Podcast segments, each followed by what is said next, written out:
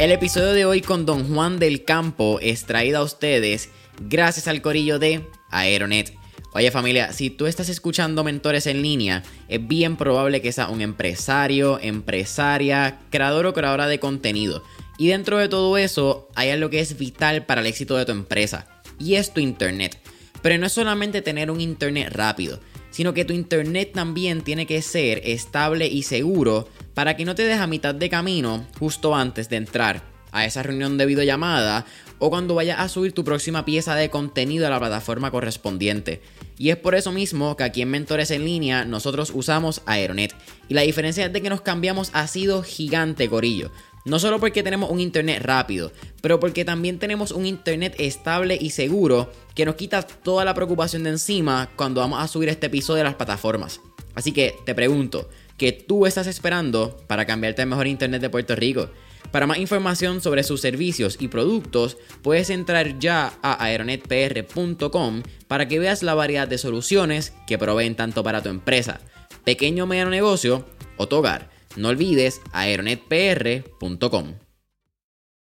Muy poca gente está bien consciente de la hora. Y deberíamos estarlo como que genuinamente saber qué es la hora y, y hay veces que estamos muy ocupados en los celulares o muy ocupados con nuestros pensamientos y no sabemos Llevamos una vida llena de ruido y no sabemos estar en silencio y estar en constante ahora. El ahora es lo que, el ahora es lo que te define.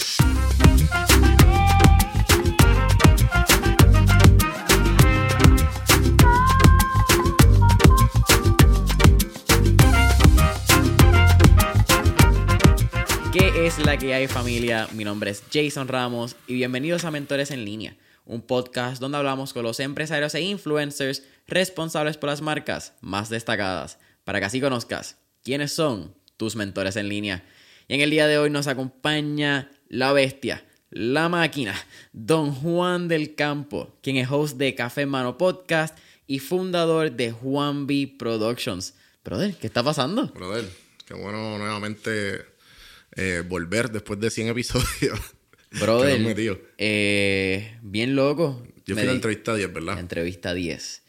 Entrevista 10 y la primera entrevista del 2020. Wow. Eh, qué año loco, ¿verdad? Para hacer la primera entrevista. ¿Verdad?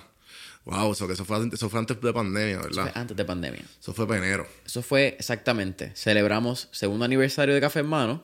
Exacto. Y en uno, un día antes, dos días antes, como que alguna madre fue que no, nos sentamos. Exacto, sí, sí, sí. Eso fue para, el tiempo que hizo una actividad en Nacho Libre. ahora está Roberto Gerena. Sí, sí. Que en ese momento tú estabas sacando la entrevista con él. Exacto. Que él no había abierto Miramar. Exactamente. Sí, sí. Y que ahora, cabrón, tiene Bayamón. Bayamón. que le está yendo a lo loco. Súper bien. Ese fútbol que está súper interesante. Yo no he ido. Yo Pero pasé he visto por el videos porque George Lewis, eh, ¿sabes quién es? Este es el de... El de TikTok. Ok y de pone Instagram. Eh, él es como que. Él, está, en, él está con Hambo. Él está en Yo Soy un Gamer. Él hace los streams de Yo Soy un Gamer. Y pues, hace su contenido.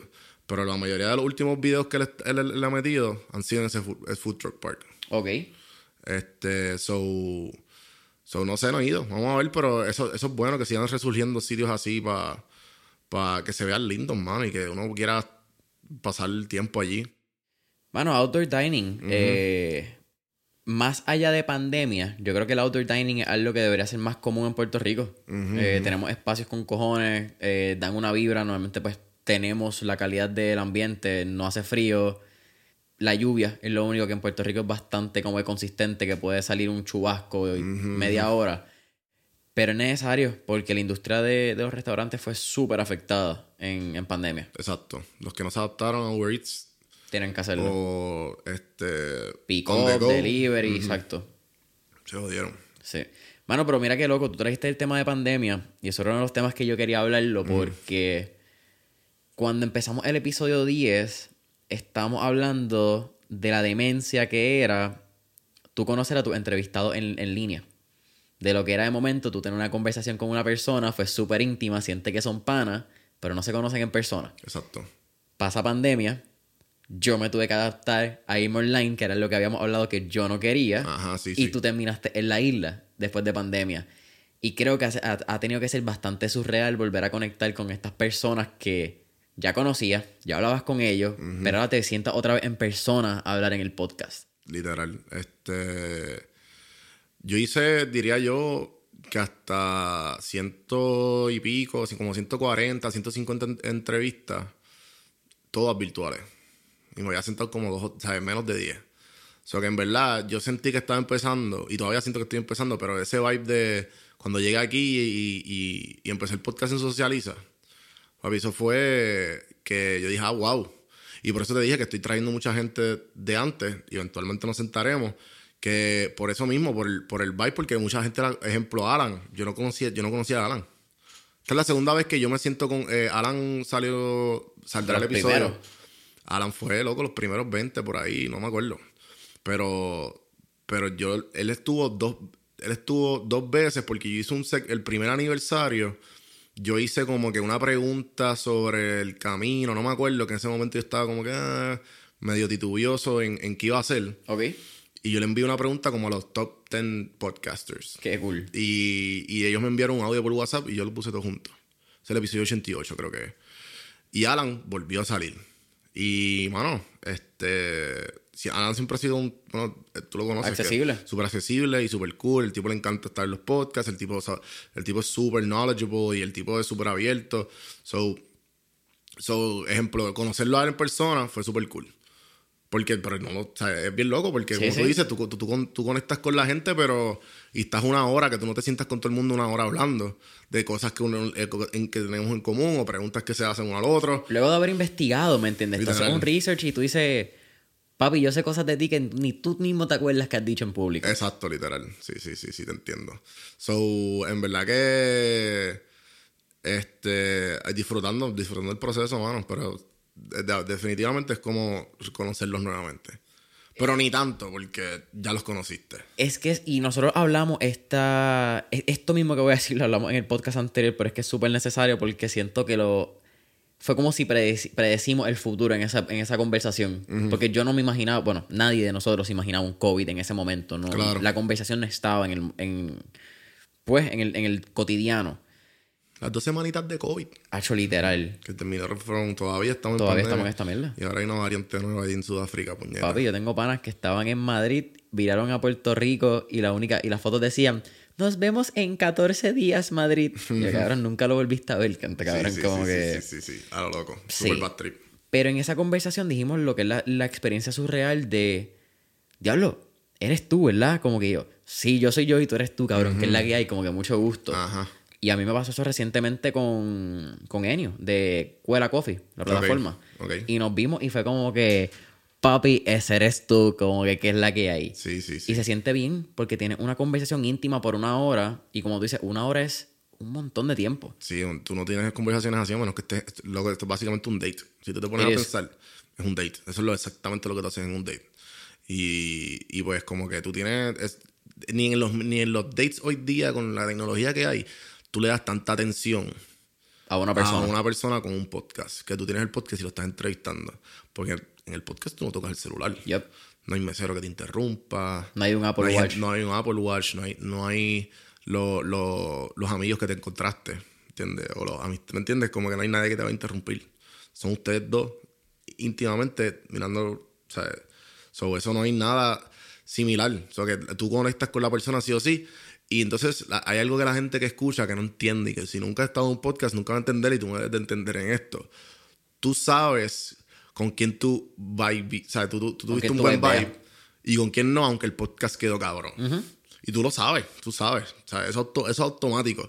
Tú sabes, hay veces que hasta el mismo Santi, que es el que es mi primo que está detrás de las cámaras, él me dice, no me, gust- no me gustó el vibe, pero la que- quedó cabrona. Ey, papi. O sea, ya él sabe, porque ya va a ya va un año conmigo. Y conoce Y- tu vibra. Y conoce a, él a- a sabe, qué ya- vibra fregas yo tú. te- Él me dice, ya te vi. Pero eso soy yo porque yo Porque te en todos los conozco, episodios ya, claro. ¿entiendes? Pero son cosas así que, que la gente no ve porque pues lo escuchan o simplemente eso no hay manera de tú describir eso. A mí me pasa con Eduardo, shout out a Eduardo, que es nuestro productor, que si hay un episodio donde yo no estoy en la misma frecuencia que normalmente estoy, él me escribe después del episodio y me dice, ¿estabas enfermo? ¿Te pasaba algo? ¿Estás raro? ¿Todo bien? Sí, Como sí, sí, que- sí, sí. Porque ya entienden la vibra de uno y saben cómo uno funciona en esos niveles. Y yo creo que también es bien interesante. Yo poco a poco he tratado de ir quitando las expectativas. de los podcasts. Porque hay veces que tú tienes expectativas por la persona que es y cuando te das cuenta no es no fue ni bueno ni malo, no es que fue quizás un podcast donde no se habló nada o que no hubo valor, pero te esperabas tanto quizás valor, una conversación tan y tan y tan demente que cuando llegó pues no fue demente, fue como que cool. Sí, este, eso yo lo aprendí en el tiempo, con el tiempo también. Y lo llevo haciendo, diría yo, como... Yo, yo empecé como, como estábamos, no sé si lo grabamos, si esto fue fuera del aire. Lo de el, la filosofía de Joe Rogan. Drop, drop and, ¿cómo es? Este, drop, el post and dump. Post and dump. Ya, loco, es lo mismo. Es como que el invitado llegó, hablaste, ya sí, sigue con el otro. O sea, ya yo no... ¿Cómo te digo? Porque yo me veo haciendo esto toda mi vida. Por ahora. A lo mejor pasa algo, tú nunca sabes qué suceda. A lo mejor tengo otro show, pero yo hablando de un micrófono, sí, me gusta, mano. Me gusta, es parte de, la persona quien soy, que me he convertido, ¿entiendes? So, en verdad que todo esto, cuando, cuando tú hablas con los invitados y ya tú sabes que vas a seguir, que yo creo que lo hablamos en el primer podcast, de la gente que se pone los títulos y, y que, luego el tiempo es lo que va a decir quién, tú eres y la consistencia que tú tengas con lo que vas a hacer. Y yo te lo dije, que tú me dijiste, me acuerdo, en un momento que hablamos, me dijiste, diablo, tú tienes tantos episodios. Y yo, loco, pero es que sí, ¿sabes? Y tú vas a llegar. Si te gusta, tú vas a llegar. Si no, si no te va a gustar, tú vas a saber si te va a gustar o no. Loco, yo, cuando me hablan del y ya llevas más de ciento y pico, ¿me entiendes? Que ya tú entendiste por dónde voy yo siempre te voy a dar las gracias porque cuando la idea del podcast salió, yo estoy casi seguro que tú fuiste de las primeras personas que supo. Luego de la conversación, eh, que fue, tú no estabas en Puerto Rico, pero... Que fue cuando tú, tú sacaste lo de escenas empresariales. Yo... Yo te dije, loco, tú tienes que hacer un podcast. Y yo te llamé en Lote 23. Había un corillo de gente y yo llamé, yo cogí el teléfono. Uno, agradecerte y dos, vamos a estar en contacto. esa llamada antes de estar bien loco porque nos fuimos al garete esa noche, yo me acuerdo que yo hablé con Juan. Y pasan los meses y ya cuando sale el podcast, yo hablo contigo y yo te digo, mano, yo voy a probar esto, yo voy a ver cómo sale. Y tú me hiciste la pregunta, ¿cuánto tú ibas a probar? ¿Cuántos meses? Y yo te dije, mano, pues tres meses, seis meses y tu papi no. Un año. Yo te lo dije, un año y no. Y si no, si vas a hacer tres, tres seis meses, no lo hagas, porque vas a perder tiempo. Quítate. Quítate, sí, sí. Porque también mucha gente, bueno, este, estamos hablando fuera del aire de la gente que ya no está. ¿Sabes? Y fue gente que nosotros como que, ya, este tipo que qué sé yo, que se va a quedar con todo, que qué sé yo, y ahí es que tú vas, te das cuenta que all talk, no game. Mano. Porque pues obviamente pasan cosas y circunstancias de la vida.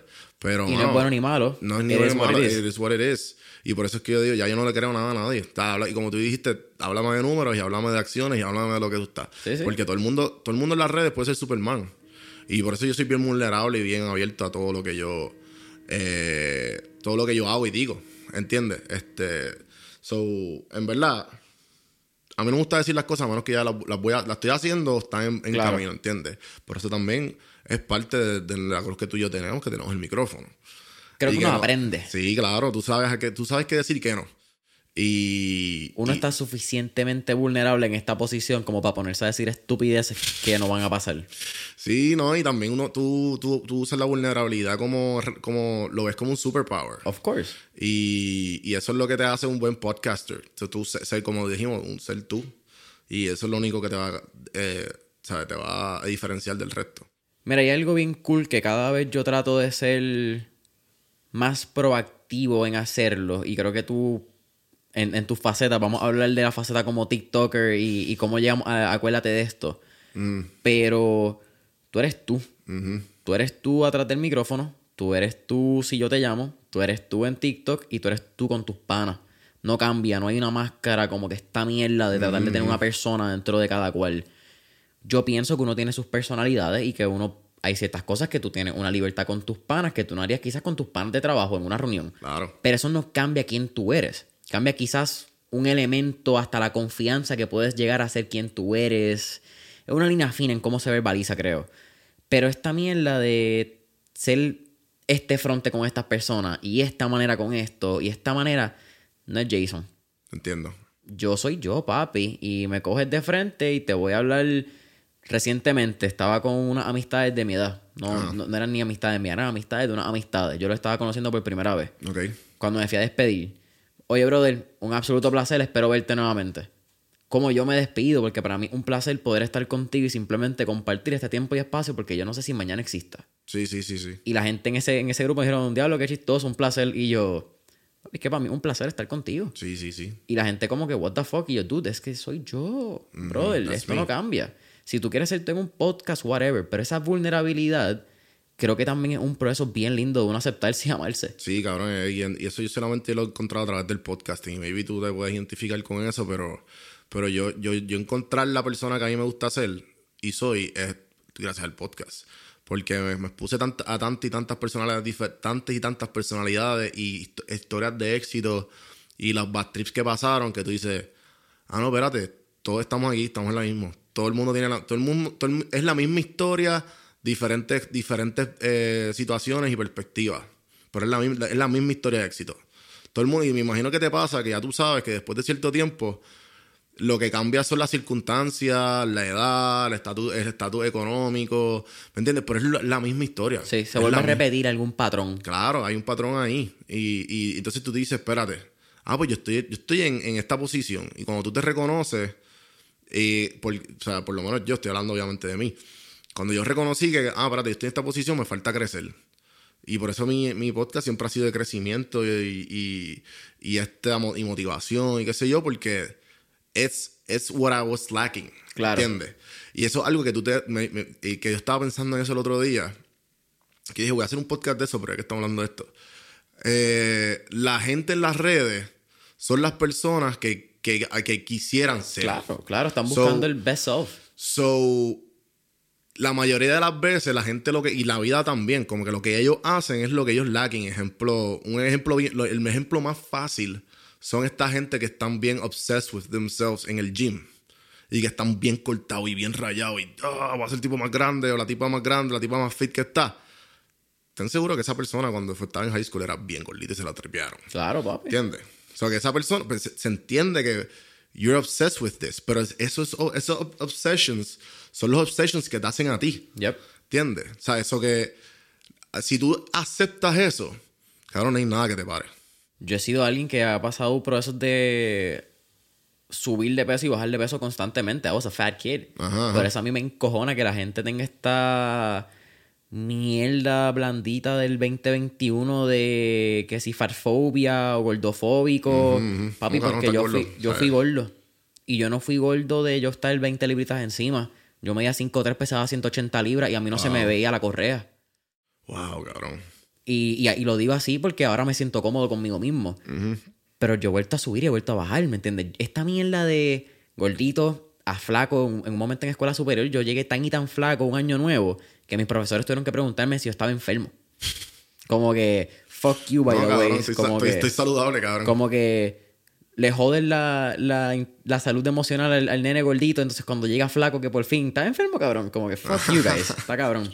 Es como Jonah Hill, que, que, que lleva batallando años de como que el cabrón se puso super healthy y todo el mundo, cabrón, you were funny when you were fat. Y él como, que, cabrón, en serio. Yeah. O sea, en serio, loco. El tipo está súper saludable. Y ahora me juzgas también por hacer esto. exacto. Sí, Eh, eso mismo. It's always a comeback. Pero, mano, si... Al fin y al cabo, es es hacer lo que te hace feliz, yo creo. y, y lo estábamos hablando también que quizá, mano, hay gente que puede tripearte, acuérdate de esto.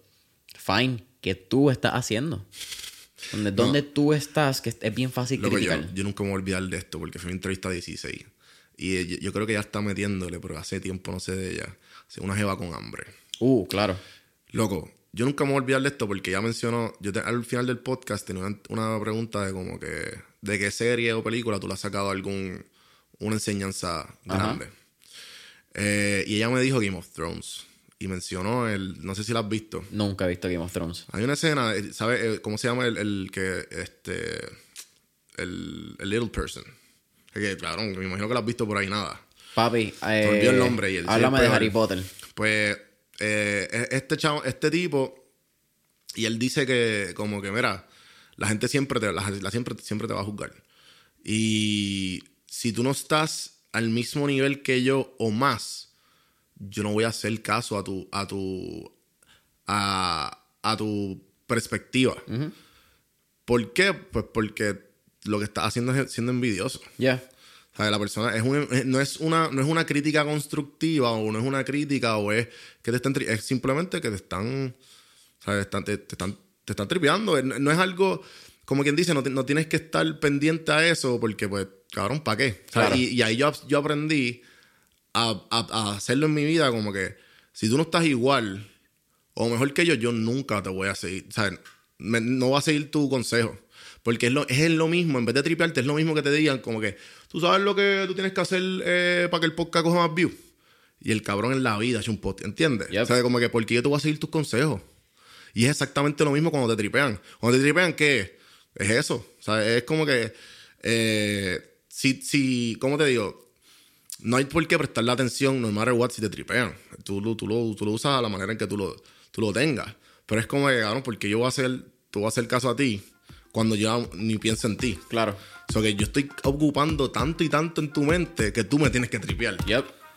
So que, cabrón, thank you. Oye familia, te hago una pregunta. Recientemente has estado en búsqueda de una compañía con una cultura de crecimiento y desarrollo. Si tu respuesta fue sí, tienes que buscar ya a JC Automation. JC Automation es una firma de ingeniería puertorriqueña que cuenta con más de 24 años de experiencia en la industria farmacéutica, biotecnología, dispositivos médicos, entre otros. Y a mí me encanta el compromiso de JCA porque es añadir valor brindando servicios en procesos de automatización, validaciones y tecnología de la información. Pero la clave al éxito para JCA siempre han sido sus asociados, ofreciendo un entorno de desarrollo donde ellos brindan un servicio de calidad a sus clientes. Así que te pregunto, ¿eres tú el próximo asociado de JCA? Visita la página web www.jcapr.com para que puedas conocer las oportunidades de empleo que tienen disponible para ti. Recuerda, visita la página web www.jcapr.com. Y funcionan de ambas maneras, tanto como el, yo creo que en la burla, como a quién vas a cogerle también, que tú lo mencionaste, esas recomendaciones o te vas a hacer caso en lo que vaya a hacer. Porque es bien fácil. Y tú mencionaste la palabra eh, envidia. Yo creo que la diferencia entre envidia y admiración no es ni tan lejana. A nivel de energía, envidia y admiración están bastante cerca. Sí, es lo mismo que el amor y el, Y el odio. Y el odio. El enfoque. Es cómo tú estás mirando y qué está pasando por tu mente el momento de reflejarte en esa persona. Claro. Porque la envidia, si somos objetivos, la envidia es una admiración que tú tienes a esa persona, pero llega a tal punto que te encabrona que esa persona lo está haciendo y tú no. Pero es admiración de lo que está haciendo, al fin y al cabo. Claro, claro. Sí, sí, sí. Eso es es súper loco, esa, esa línea. ¿Cómo llegas a TikTok? ¿Cómo, cómo sale esta, el, el acuérdate de esto? Que yo creo que es lo que te hace... Eh, Es como el tagline, ¿verdad? Sí, sí, este fue fue por pandemia.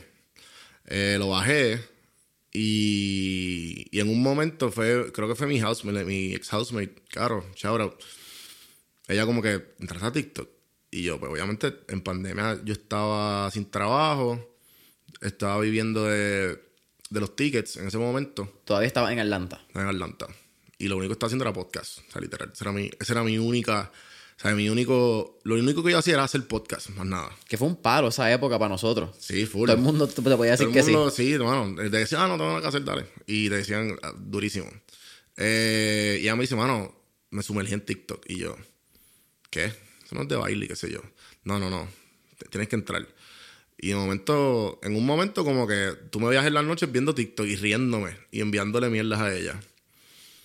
Y después empecé a enviárselo a los panas y, la, y a, la- y a los panas que yo sabía que tenían TikTok y lo bajaron. Ajá. Porque para ese tiempo nadie tenía TikTok. Entonces llegué a PR y salieron los reels. Y hice un reel de una cabra había en un monte. Ajá, no sé si en te acuerdas. el- esto fue en qué pizzería, una barra. En la Barrio Pisa allí en Guaynabo. Exacto, con un porqué pelota. De nada. Eh, y cabrón, se lo envió un pana y yo dije, déjame poner esto a ver qué pasa. Cabrón, y se fue, como- habló como 80 mil views, 100 mil y yo. Esa es mi primera vez que yo llego a esos números. Después de como tres años de contenido. Yo dije, papi, aquí hay algo. Entonces yo me di cuenta, después empecé a buscar, a sumergirme y empecé a ver todas estas historias de TikTok que tú veías. El, primer, el primero que, que vi, que era pana, era de Warriors Mindset, que fue el de, este, que salió en el, es peruano, ya salió el podcast un par de veces, hemos colaborado. Y, y yo vi que de momento entró su perfil, el cabrón tiene como 15 mil eh, followers. Y el cabrón nunca estaba tan pegado. Ajá. Pero yo le digo, ¿qué, qué tú hiciste? Y él, papi, TikTok. Entonces te me metí al TikTok, tenía 110 mil. Y yo, ¿qué tú hiciste? Y él, no, bueno, ese, o sea, yo le digo, no, meterle, qué sé yo. Y so, yo veía todo su contenido.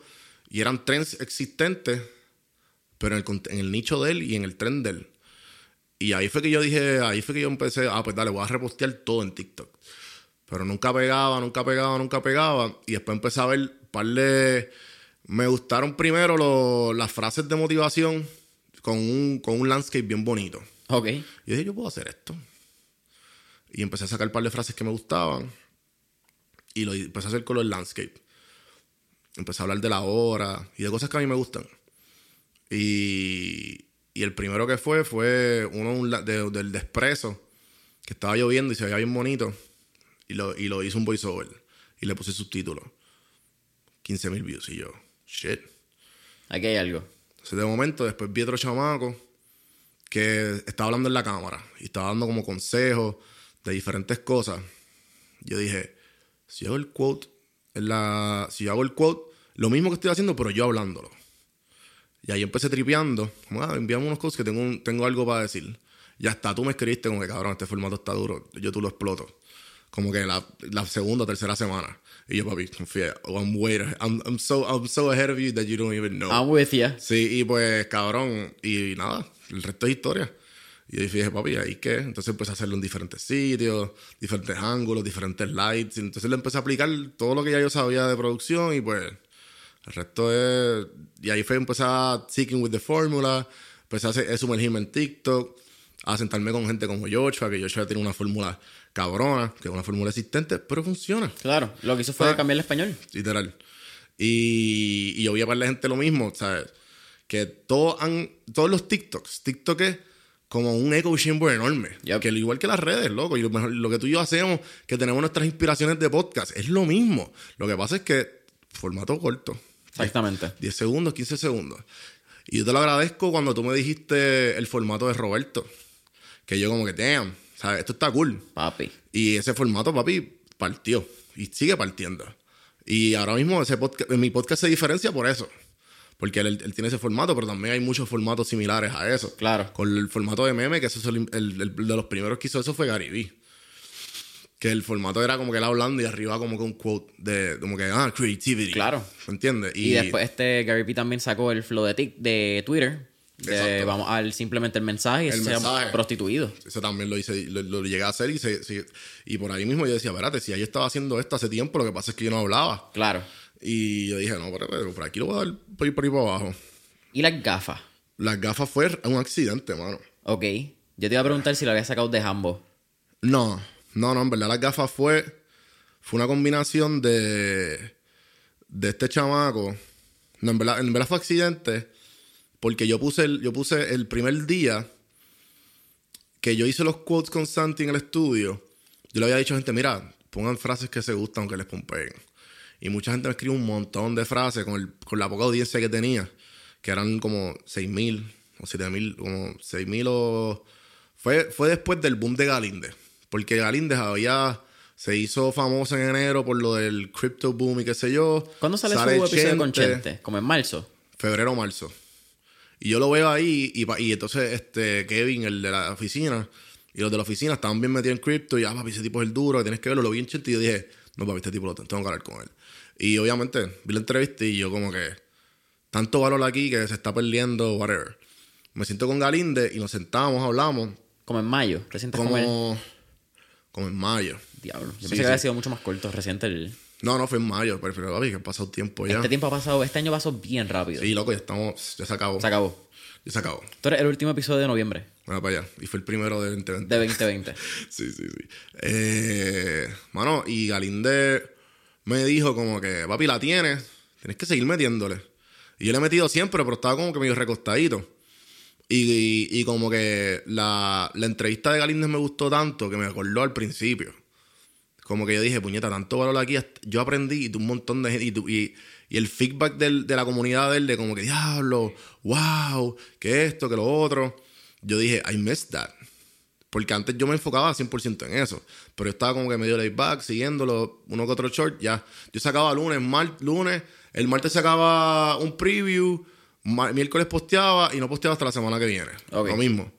Y pero estaba como que, y, el, y, y la combinación de la comunidad del que me entró fue como que, ah, puñeta, llegué a 6.000 al fin, cabrón. Después de. Porque yo empecé a hacer podcast con 2.000 o 3.000. No, con mil y pico. De, de followers. De followers en Instagram. Que esa era mi manera, obviamente, de medir, de medir cuán, cuán, este, a cuánta gente le llevo. Sí, ese era tu ROI, ese era tu return on, interaction, era la forma que podías medirlo. Exacto. So, nada, la cuestión es que eso fue como que me, me cogió el gustito de, ah, espérate, yo hacía esto antes porque no vuelvo a hacerlo. Sí, fue como que este, este evento y suceso que volvió a encender la llama, ese spark. Exacto. Y pues, y pues ahí fue que como que dije, déjame hacer contenido y déjame expandirme. Y pues, pues ahí fue el resto de historia. Sí. Acuérdate de esto. ¿Dónde sale la frase? Eh, la frase fue accidental también. Porque acuérdate de esto. Sale. Sale con. Con una, con dos frases que como que, mira, eh, acuérdate, acuérdate de esto. Y lo dice accidentalmente y yo dije, espérate, yo puedo empezar siempre con eso. Porque alguien me dijo como que, ah, tienes que... Yo me he dado cuenta de, todas las empresarias que yo entrevisto y todos los empresarios que entrevisto de e-commerce. tienen, tienen siempre como que stickers, tienen frases y se reconocen por su, ciertas frases y ciertas camisas y ciertas... Yo dije, aquí hay algo. Y creo que fue Nati, la aguja local, que es mi vecina, me dice, juega con las frases. Y yo, yo creo que va a ser o pichea y sigue, pero pichea ya está prostituido por todos lados. Y que el pichea es bien boricua. Por eso. Y yo dije, pues puedo usarlo y lo estoy usando todavía porque quiero hacer merch de eso. Pero porque quiero, quiero, quiero que Latinoamérica se entere, porque ese es mi, ese es mi growth. ¿Sabes? Como, hablo boricua y soy como, me ven como de la línea de Daniel Aviv, pero boricua, ¿entiendes? So, lo veo de esa manera. So, que yo dije, pues déjame, déjame inclinarme a lo que yo soy, que es boricua. So, que yo voy a hacer piché y por eso pongo piché el significado abajo. Si uso palabras boricua, siempre pongo el significado a propósito. Porque sabes. Porque me preguntan en los claro. comments. Los comments, mi, mi, mi, mi, mayor audiencia es peruano, colombiano, República Dominicana, Costa Rica. Y pues yo tengo que explicarle las palabras puertorriqueñas. Los ticos son interesantes. La cultura de Costa Rica es, bien parecida a, la boricua en, algunas pues, cosas. en verdad. Sí, yo tengo un par de pana, panameños, perdón, costarricenses. Panamá también. Panamá Que son bien similares. Exacto, sí. lo confundí con Panamá. Pero Panamá también es súper similar porque usan el dólar. A nivel de economía, eh, muchas familias en Panamá celebran San Giving. Ok. Eh, porque hubo tanta influencia norteamericana con el canal de Panamá. Sí, exacto. Que se quedó en esa cultura bien arraigada. Exacto, usan el dólar y toda esa cuestión que y, las escuelas son bilingües. Exacto. Sí, sí, sí. Pero, pero nada. Yo dije, pues déjame empecé con acuérdate de esto. Y yo, pues acuérdate. Y yo, dije, pues empezar todo, tengo que empezarlo con acuérdate de esto. Se buscaba las frases que a mí me gustaban, las frases que me han formado, me han dado valor a mí. Y dije, ¿cómo puedo acordarme de esto? O ponerle acuérdate de esto. y llegó un punto que eh, usaba una frase o una idea y yo, tiene que empezar con acuérdate de esto. Pero después de un tiempo, cuando ya la gente me reconoció por eso y por las gafas, que fue accidental que una amiga las compró y le tenía una extra, pues yo le dije, pues déjame ponerme las gafas. Y las gafas fue funny, fue cool. Creo que el primero que se fue así medio loco fue el de, me dijeron, ah, este, deja el show que no hay tarima. Ok. Y lo dije bien cojonado, qué sé yo, me puse las gafas.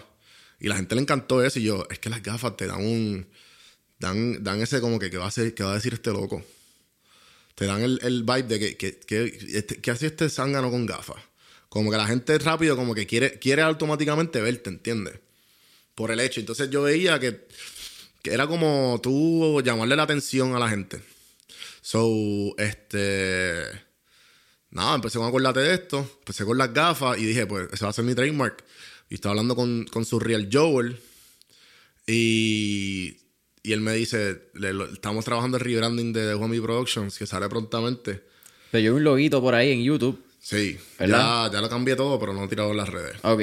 So, lo hice, él, me hizo el rebranding y él me dice, estamos trabajando en el rebranding de Café en Mano. Y, y él me dice, brother, es que ya la gente te conoce por las gafas.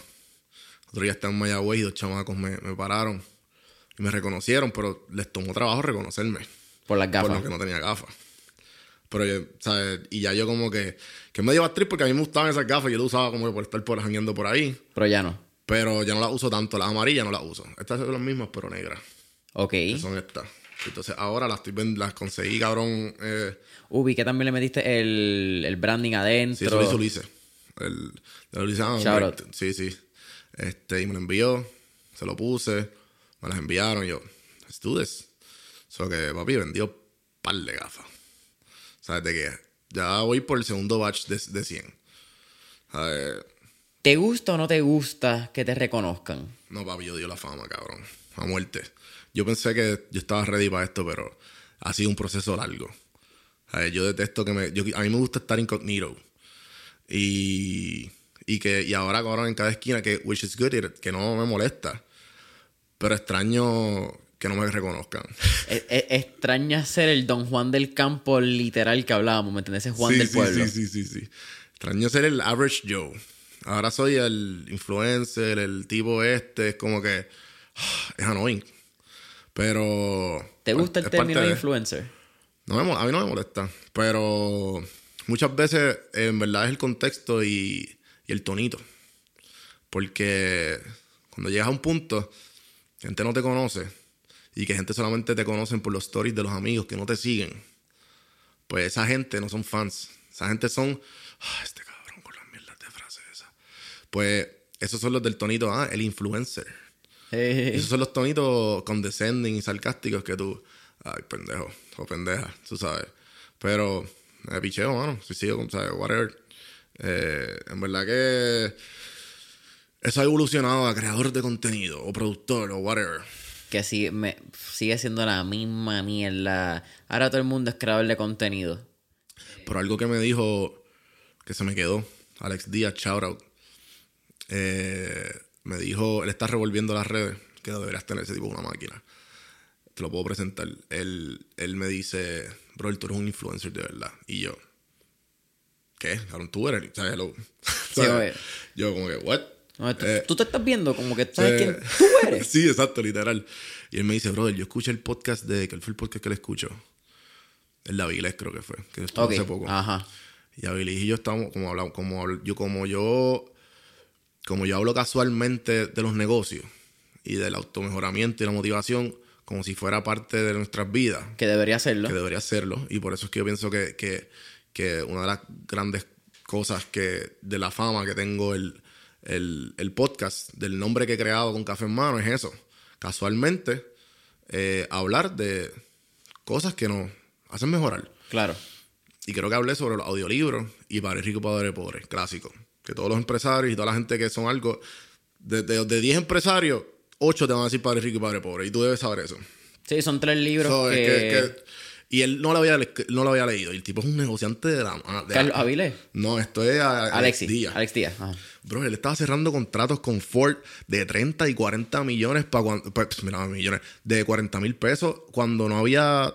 No había Instagram. Claro, cuando no había este influencer. No había. O sea, el término influencer no existía. El único que existía era Fico Fronte y él. Y Guilito. Guilito, en paz descanse. Rip. Y, mano, o sea, eso es impresionante. O sea, él básicamente form- estaba formando el eh, como La industria la entera. industria. So, eh, él me dice, brother, porque cuando yo escucho tu podcast, yo como a mí me gusta ese tema, yo, yo aprendí algo. Y como esto está yendo con lo de la fama de las gafas, yo dije, pues no me molesta ser un influencer si nos vamos al- al- A, a la, a la base de la exacto, palabra. a la porque- definición. Gente como tú y como yo que nos encargamos de valor y gente como Galinde que se encarga en compartir información y que, y que la gente mejore, somos influencers reales. Somos realmente influencers y obviamente, y, y pienso que la, la gente que comparte un gran porcentaje de las vidas o tienen un brand o algo, están influenciando en la vida de los otros de alguna manera u otra. Lo que pasa es que en nuestra cara. So, Claro. ahí es que la palabra se... Sí. Es que me. la- creo que la palabra se prostituyó. Por eso es que te pregunto, porque cuando tú vienes a la definición de la palabra, no hay ningún problema. La palabra funciona.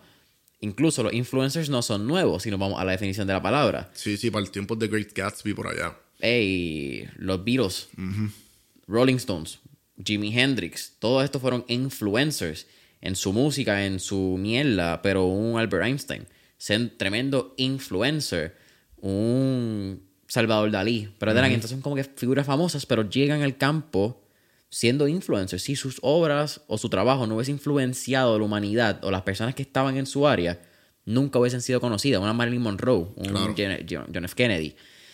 Pero el hecho de que ahora un influencer sea alguien que coge par de likes, tiene par de followers, muchas veces ni siquiera tiene un valor que provee, realmente es... Sí, esa, es la diferencia. Yo me acuerdo en qué podcast fue que lo escuché. Pero es la, la diferencia están los influencers y los attentioners. Entonces, se diferencian. Esos son los que buscan atención. Claro. Porque no están influenciando nada, simplemente quieren el like y el share.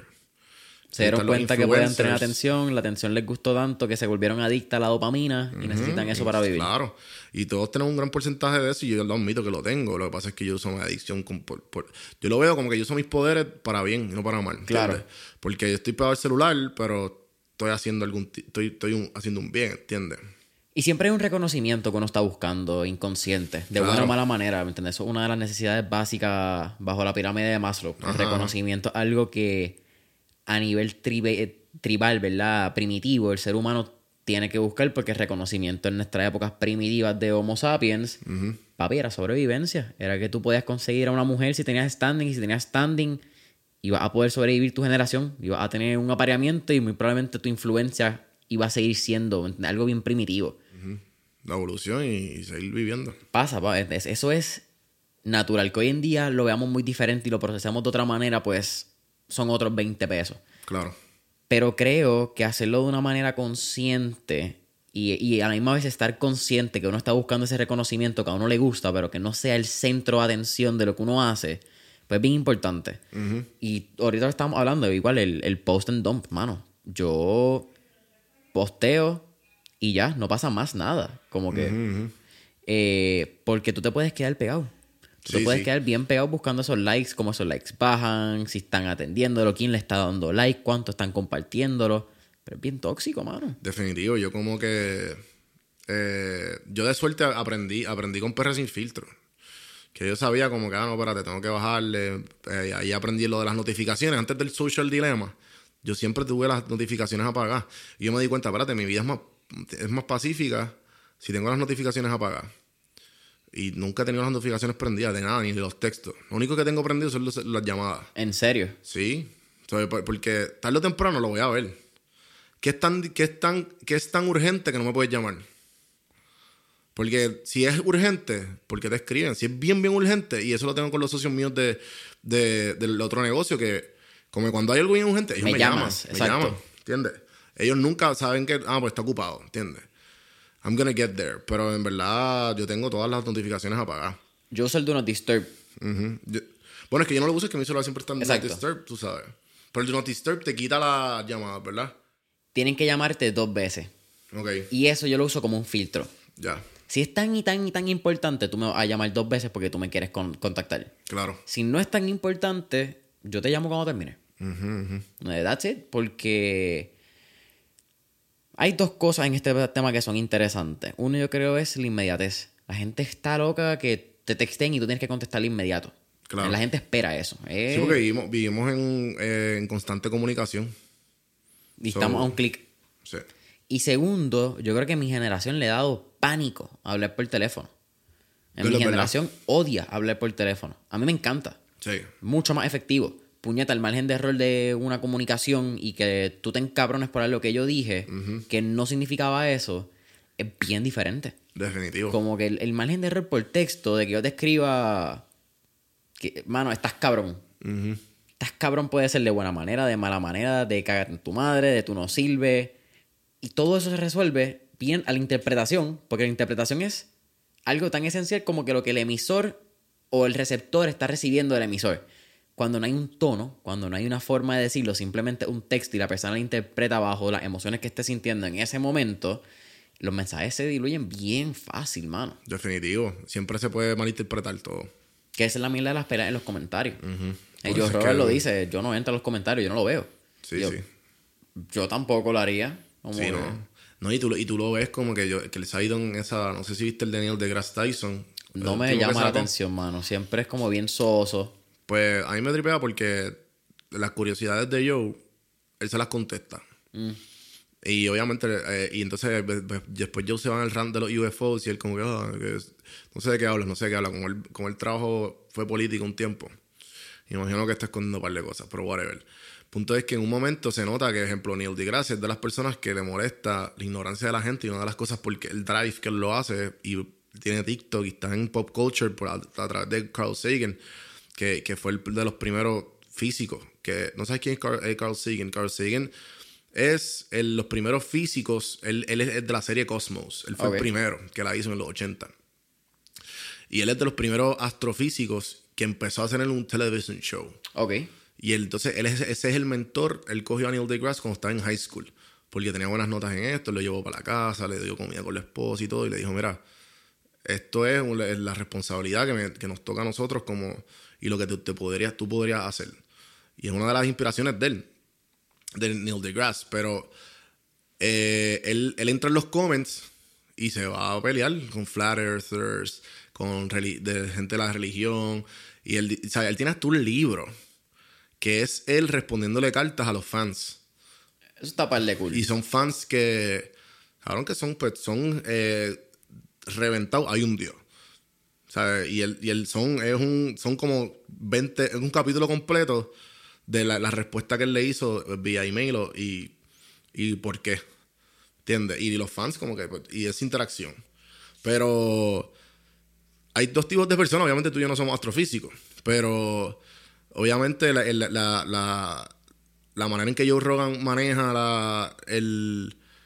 Lo que Joe Rogan lo, lo, lo, lo, lo quema a cada rato. Papi, hay, gente, que- hay gente que ni sabe el contexto y hay gente que lo odia ni sabe el por qué. Ah, no, ese tipo... eh, ese tipo este como que es muy de izquierda. Y otro, ah, no, que él es muy de derecha. Es que lo que se sienta con todo el mundo. Y por alguna razón eso es controversial. Por alguna razón tú tener una, una postura objetiva en el 2021 es controversial. Porque a la gente le gusta... A la gente solamente le gusta escuchar lo que les gusta escuchar a ellos, ¿me entiendes? Sí, si sí. tú no estás... Que esa es la cosa, yo no... A mí me gusta la política. Yo no soy un tipo político. Me gusta la política porque creo que lamentablemente estemos a favor, estemos en contra, es lo que dicta nuestro mundo. Claro. Y es algo que tenemos que entender y si queremos ente- o queremos crear un cambio, tenemos que entender los procesos parlamentarios para poder tener una opinión válida. Claro. Porque es bien fácil tener tu opinión sin saber un carajo de cómo funciona un proceso parlamentario. Eh, Haz tu trabajo antes. Pero en este punto de, de vida o de tiempo y espacio donde estamos, tú entender eso y entonces buscar la opinión en... Mano, qué sé yo, Black Lives Matter. Vamos a poner un tema bien controversial ni el extremo izquierda está bien, ni el extremo derecha está bien. La razón siempre va a estar en, en un punto centro que ninguno de los dos lados va a entender. O sea, Sí, algo sí, natural. Y cuando tú te sientas a escuchar una de la ultraderecha o un tipo que piensa de manera más conservadora, pues eres un su- supremacista blanco. Exacto. Es como que, como no dices lo que me gusta, pues tú eres lo que no me gusta automáticamente. Sí, eh, entra- es que en un mundo tan complicado y ahora con las redes que pues es bien fácil tú estoquear a una persona o saber de la vida de la persona en menos de en menos de un- uno o tres minutos. Pues es o blanco y negro, es o, tú eres o, o- o uno o cero. So, en verdad que el hecho de tú, el, el- el hecho de nosotros saber eh, si creamos el contenido, lo estamos creando por X o Y, lo soltamos y pichamos, uno vive mucho más feliz. Yo lo veo como que. Y, algo bien curioso, y yo no sé, yo no sé si tú eres igual, pero a mí me, a mí me, a mí me da curiosidad que estoy en las actividades con gente y tú la gente metida en los celulares. Tú no me ves a mí en el celular. Y yo, y yo, yo de alguna manera estoy tratando de vivir de esto, ¿entiendes? Como que este, yo no, yo estoy aquí ahora en el momento disfrutando del restaurante o de la barra o de donde yo esté. So, pero la otra gente está metida en el celular y yo, pero ven acá. Y nosotros vivimos de esto. Exacto. Yo tengo So dos que- reglas básicas. Entonces mira. rápido, nosotros somos los que estamos metidos en el celular, pero entonces, Sí, sí. ¿entiendes? Eh, yo no sé si lo he dicho en el podcast y si la persona lo escucha, tremendo, tampoco me importaría porque ya pasó. Yo he dejado de hablar con personas que están en relaciones porque tienen un Apple Watch. Ok. A mí me encabrona. Si yo estoy contigo, mi celular va a estar... esto es el- yo, yo tengo, yo, tengo la, yo tengo la Apple Watch, pero el mío es ejercicio. Exactamente. Mira, yo tengo esto, Sí, sí. un Qubit auspiciado gracias a ustedes por el doctor J. Matos de Panamá, que fue quien me lo recomendó. Esta madre se puede conectar a texto, se puede conectar a llamada. Está apagado. No, no- ni Bluetooth está conectado. Esto me dice a mí cuántos pasos tengo, cuántas calorías y cuántas millas he caminado. yo era un hater del iWatch hasta que hasta que lo vi lo, me, me gustó lo de lo del tracking y que puedo compartir con los panas. El share, claro. Yo comparto como con 10 o 15 de 10 a 12 panas. Y entonces se mantienen en el loop de accountability. Exacto. Y yo como que "Ah, este cabrón lo hizo hoy, este me hizo tantas calorías y yo, "Ah, puñeta. Y mantiene, la- y mantiene el, el, el healthy competition. Ya. A mí me molesta, mano, porque de momento, está bien, no estás usando el celular, tremendo. Pero cada vez que te estoy hablando, es así. Y estás leyendo tus mensajes. ¿Cuál es tu centro de atención y tu centro de foco? Sí, Tan sí, importante es lo que te está llegando que. Aquí en lo que estábamos hablando, y esto lo hablamos en el pre-podcast session. It's not what you say you do, it's what you do. Y entonces, cuando tú dices algo, pero no lo demuestras con tus acciones, pues hay una nota discordante. Y eh, para mí, eso es, es esencial. Pero también creo que estamos conscientes del momento. Porque tenemos este tipo de conversación. Donde, y, mano, tú y yo estuvimos hablando un par de meses para que esto sucediera. Como Sí. que estábamos, mira, pero de momento estaba en Colombia, de momento tenías tu entrevista, yo tenía las mías y no se daba. Estábamos cerca con cojones, nuestra oficina no está más de Sí, sí. 20 minutos, yo creo. Sí, creo que como 5 o 6. Pero hay un tiempo y un espacio donde las conversaciones se dan. Y el Juan Víctor y el Jason que se sentaron en, el enero, en enero del 2020, no es el mismo Juan Víctor y Jason que se sientan hoy, eh, a punto de acabarse noviembre del 2021. Claro. Y entendemos que hay un momento especial por cada dinámica que se da, yo creo. Como que somos bien conscientes de que tiempo y espacio solamente hay uno. Sí, y eso yo, yo pienso que también gran parte de, además del acuérdate de esto y de, lo- y, y de las fórmulas diferentes de TikTok, el mensaje, yo, o sea, mi contenido se dio tan viral porque no hay nadie, hay bien poca gente que te está acordando de eso, que eso es importante, que mañana se te puede morir quien sea y no, no pudiste tener la conversación que, la última conversación que tuviste fue de ejemplo con, la- tu, con, tu mamá que fue ah no mira este llegaste bien ayer ah cool ya sí esa fue la última conversación. Ah te amo ya o sea que hay algo que yo aprendí leyéndome me, me, introdu- hay deep, deep dive en la filosofía estoica en pandemia por Ryan Holiday por ahí por Seneca y qué sé yo eh, y recientemente acá el libro que se llama A Key to the Good Life. ¿Ok? Y este doctor en, filo- en filosofía, eh, creo que es eh, Princeton o no me acuerdo en qué universidad, creo que no, de la de Canadá. Y, y pues la especialidad de él es stoi- stoicism y cómo usarlo hoy día. Ok. Porque tiene muchas cosas bien locas. Sí, no, el, dices, el "No estoicismo break". tampoco es perfecto, pero es que Sí, sí. ninguna filosofía es perfecta. Claro, entonces el libro es básicamente él explicando todas las filosofías y qué, en qué, se pueda, qué puedes adaptar en la época moderna y qué no. Y una de ellas, que a mí me, me, me choca y que todo el mundo lo debería hacer y nadie lo hace, y fue la razón por que me tatué Memento Mori en, la, en, el, en el antebrazo, que recuerda que vas a morir, se llama el Negative Visualization. Ajá. Y el- no sé si sabes lo que es, pues Negative Visualization es eh, tú ver y ver todo lo malo que te va a pasar, levantarte, meditar sobre eso todas las mañanas.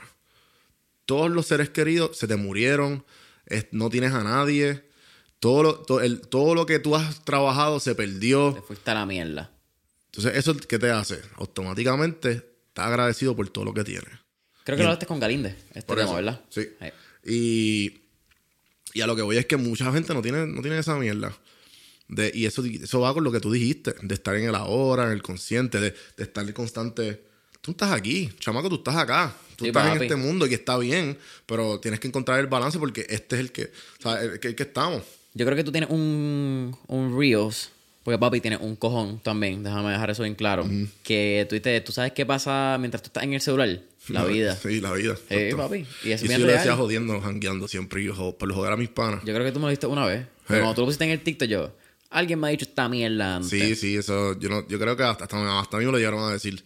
Pero yo, yo jodía mucho con mis amistades de eso. Y dije, dame hacer un reel de esto. Y siempre lo digo. Pero es eso, mano. Son cosas bien bobas que, que tú no te das ni cuenta que, que hay algo que me dijo. Yo no sé si, no, sé si. Yo le he dicho un par de veces. Por algo que yo me entendí, entendí en la vida de, esta de, de estar eh, compartiendo un porcentaje de tu vida, es que hay tres vidas. Está la de tu mente, la, esta, la real, y la de las redes. Y, y existen. Que tú, lo, que tú lo reconozcas son otros 20. Porque yo tengo panas, cabrón, que ellos no postean absolutamente nada en Instagram, lurkean de vez en cuando y no hacen más nada, no postean ni stories. O sea, ellos, ellos están completamente oblivious del mundo de las redes. Pero, chamo, que tú no quieras aceptarlo no significa que no está ahí. Claro. ¿Entiendes? Es como. eh, pues es eso, ¿sabes? Y, y, y, el- el- y la vida real es lo mismo, ¿sabes? Si tú estás aquí constantemente, estás perdiendo las otras. Y porque todo el mundo tiene, todo, todo el mundo tiene esa voz interior que uno habla con uno mismo, que eso es normal, por eso todo el mundo la tiene. Por eso que todos nos, todos nos creemos y ahí viene el ego y whatever, y, y podemos hacer otro deep dive en eso, pero el ego diciéndonos, el- la persona que te habla, esa persona no existe. Claro. Es una ilusión, cabrón. ¿Sabes? Entonces, en- de- entre medio de tu oído no hay nadie. Y, cuan- y eso va con lo de la hora y con lo del memento mori, con la ne- el ve- negative visualization. El ego, sin, sin la vida sin ego, la disfrutas más. Porque no tienes esa, ese, ese, esa atención. Es una práctica de meditación que yo hago, uso. Solo con Sam Harris, la aplicación del Waking Up, se la recomiendo. Yo la pago. Y, él ataca eso. Él cree en el headless way.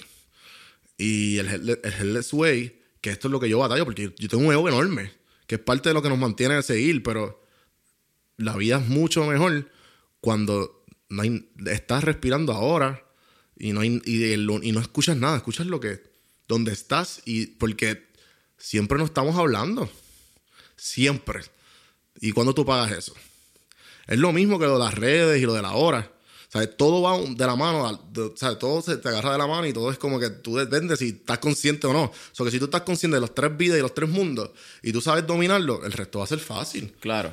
Sea, eso es más, más o menos lo que, lo que diría yo que parte del, del éxito de las personas cuando tú sabes que, que existen ciertas cosas, el resto te va a caer súper fácil, sí. Definitivo. Mano, y tú dijiste que también hay una voz que nunca se apaga. Yo creo que también es bien importante. No necesariamente se va a apagar la voz. No necesariamente tú vas a tener la oportunidad de apagarla. Pero sí puedes dirigir esa energía y esas voces a lugares para manifestar las cosas que tú quieres que se manifiesten. Claro. Loco, la, la mente es bien poderosa. Y yo pienso que cuando. Carajo sé yo. Worst case scenario can be really the worst case scenario en tu cabeza. Como que si tú tienes.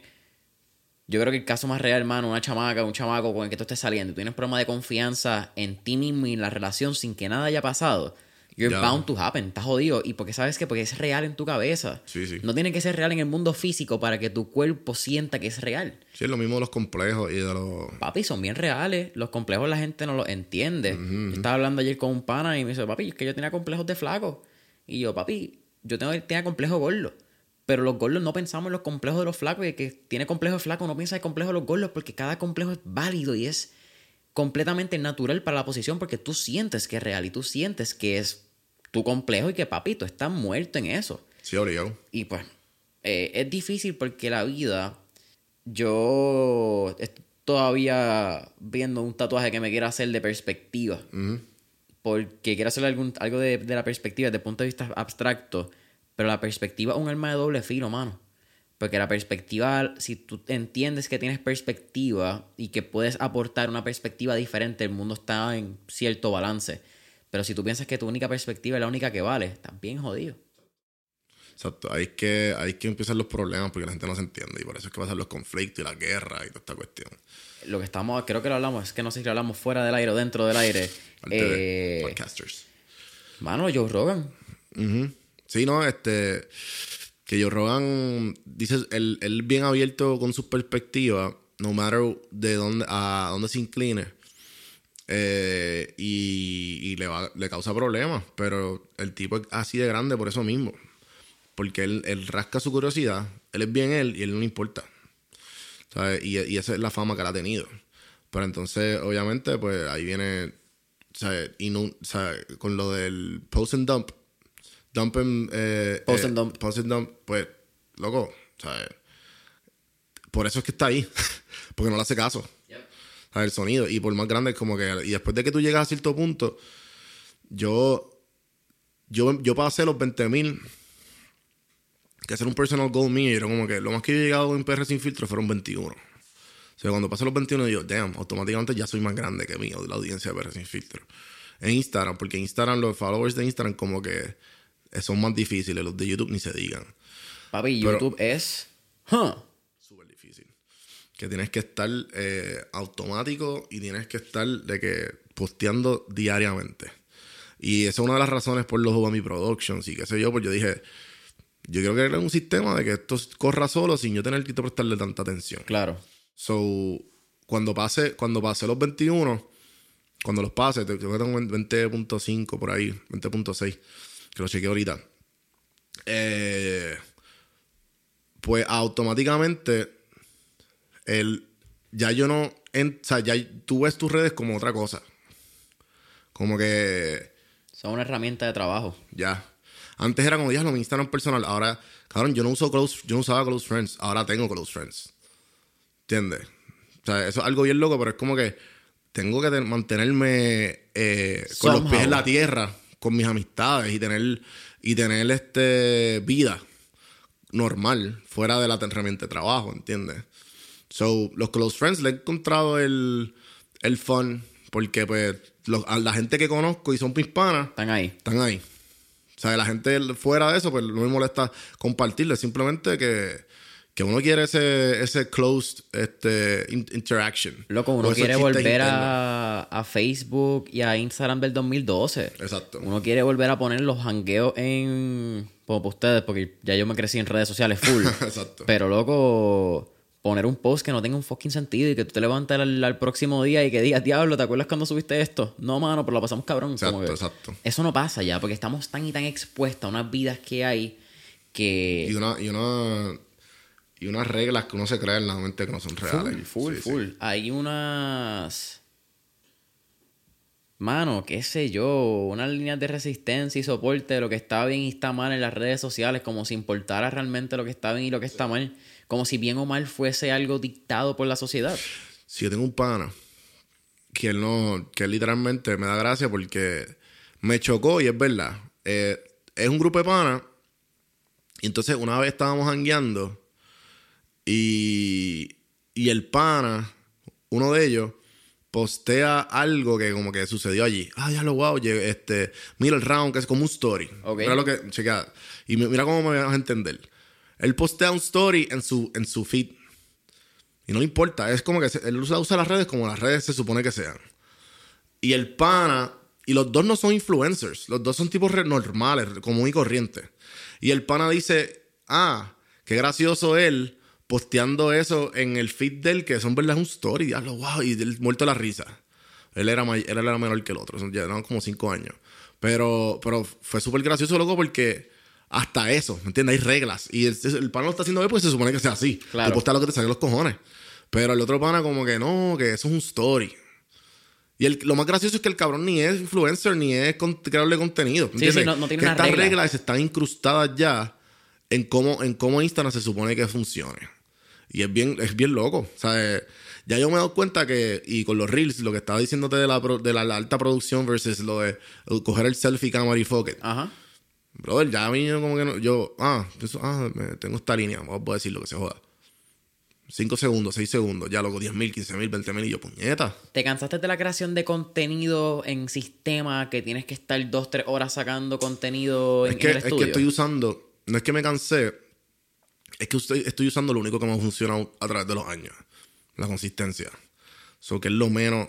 Trabajo que, te mantiene para hacer la consistencia. Exacto. So que lo más, consistentemente yo posteo de 5 a 6 veces en semana. Siempre. Y hay veces en semana que posteo 2 y 3 veces. Porque no me molesta. Porque es así que se supone que lo haga. Si tú quieres vivir de esto o quieres tener un income de esto, esa, esa es la manera de hacerlo. Claro. Y si no, pues agéndate. Y si no, este eh, coge un montón de contenido, eh, jódete dos semanas y, postea el año, y el año entero, que eso es lo que hace Team First. Que Team First, literal, como que las entrevistas de él son de mayo. Y todavía esas entrevistas son de mayo, ¿entiendes? Y él tiene como 10 entrevistas guardadas.